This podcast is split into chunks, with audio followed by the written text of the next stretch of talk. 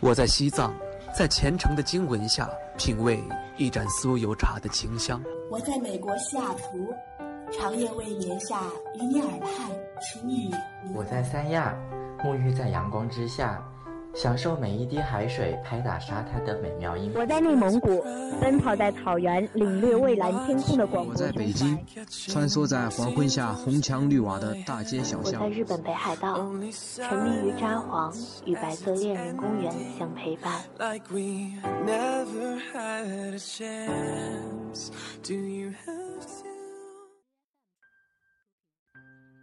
嗨，亲爱的你，今天你过得好吗？欢迎收听心疼味的巧克力，我是心疼，我是巧克力。有些东西随着长大也会慢慢发生变化，包括一些作息习惯、一些感情关系、一些初衷。但是也有些东西是变不了的。每个人生活中都要有一个人或一件事作为最后的拯救者。你可能很少想到，也很少用到。如果有一天你进入绝境，你最终会意识到，那里是可以去的。对大多数人来说，父母就是最后的拯救者。在外面受尽委屈，满身伤，你最后会突然产生一个念头：我想回家。很多时候，我们人生路途顺畅，以至于我们没有机会去发现那些被隐藏起来的守护，但它一直都在。只是我们浑然不觉。下面就看一看哪个时候你觉得父母在默默的守护着你吧。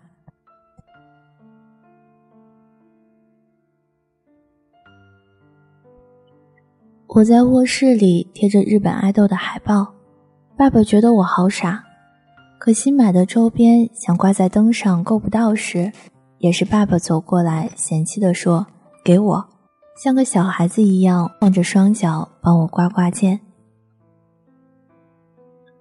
上大学第二年，行李箱里没放太多东西，过安检时却觉得有些重。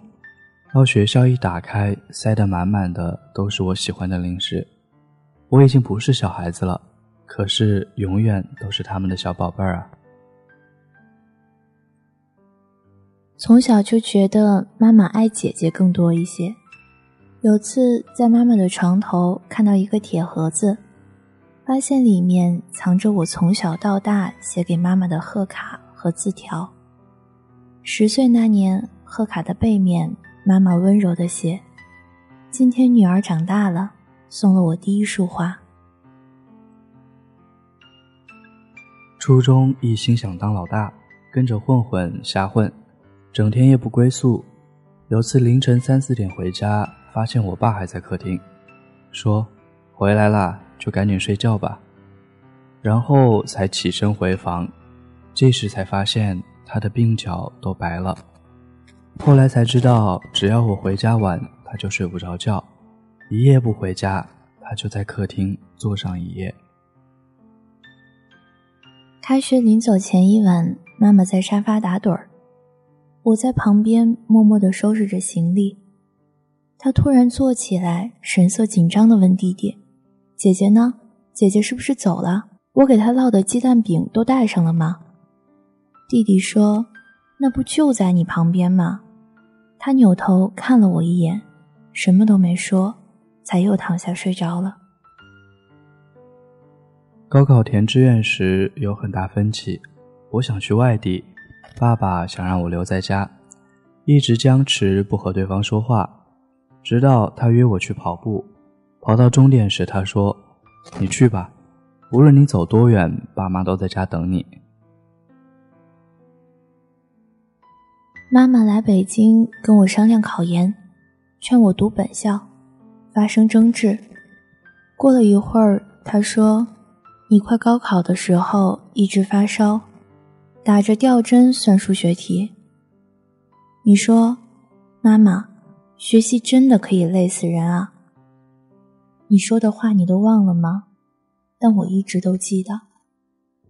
我希望你不用再经历那种拼命学习了。你的健康对我来说比什么都重要。本以为是妈妈不理解我，后来才发现，其实是我没理解她的爱。高中骑车上学，车链掉了，下车修，回头就看见了爸爸。他说今天有事儿，正好顺路。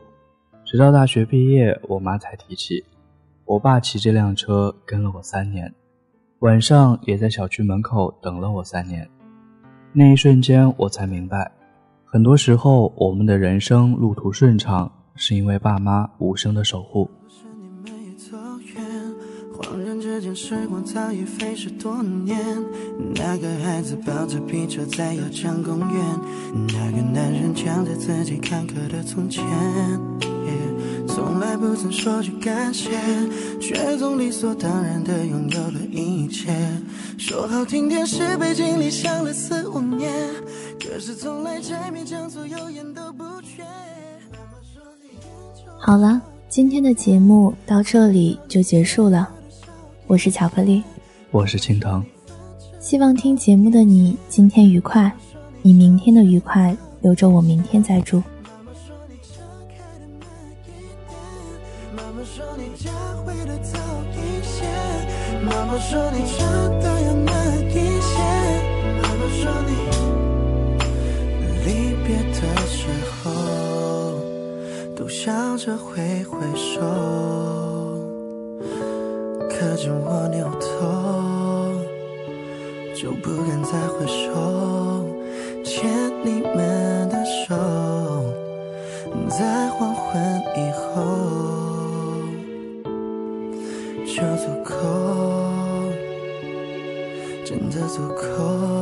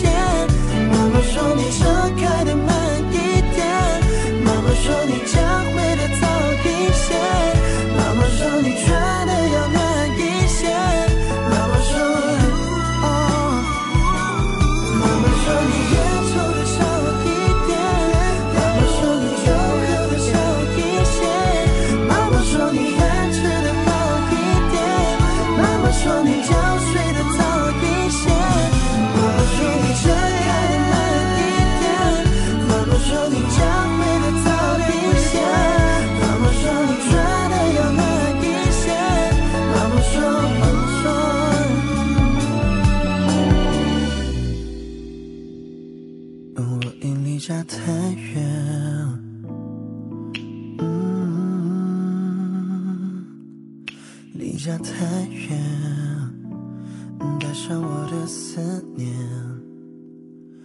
加加加加。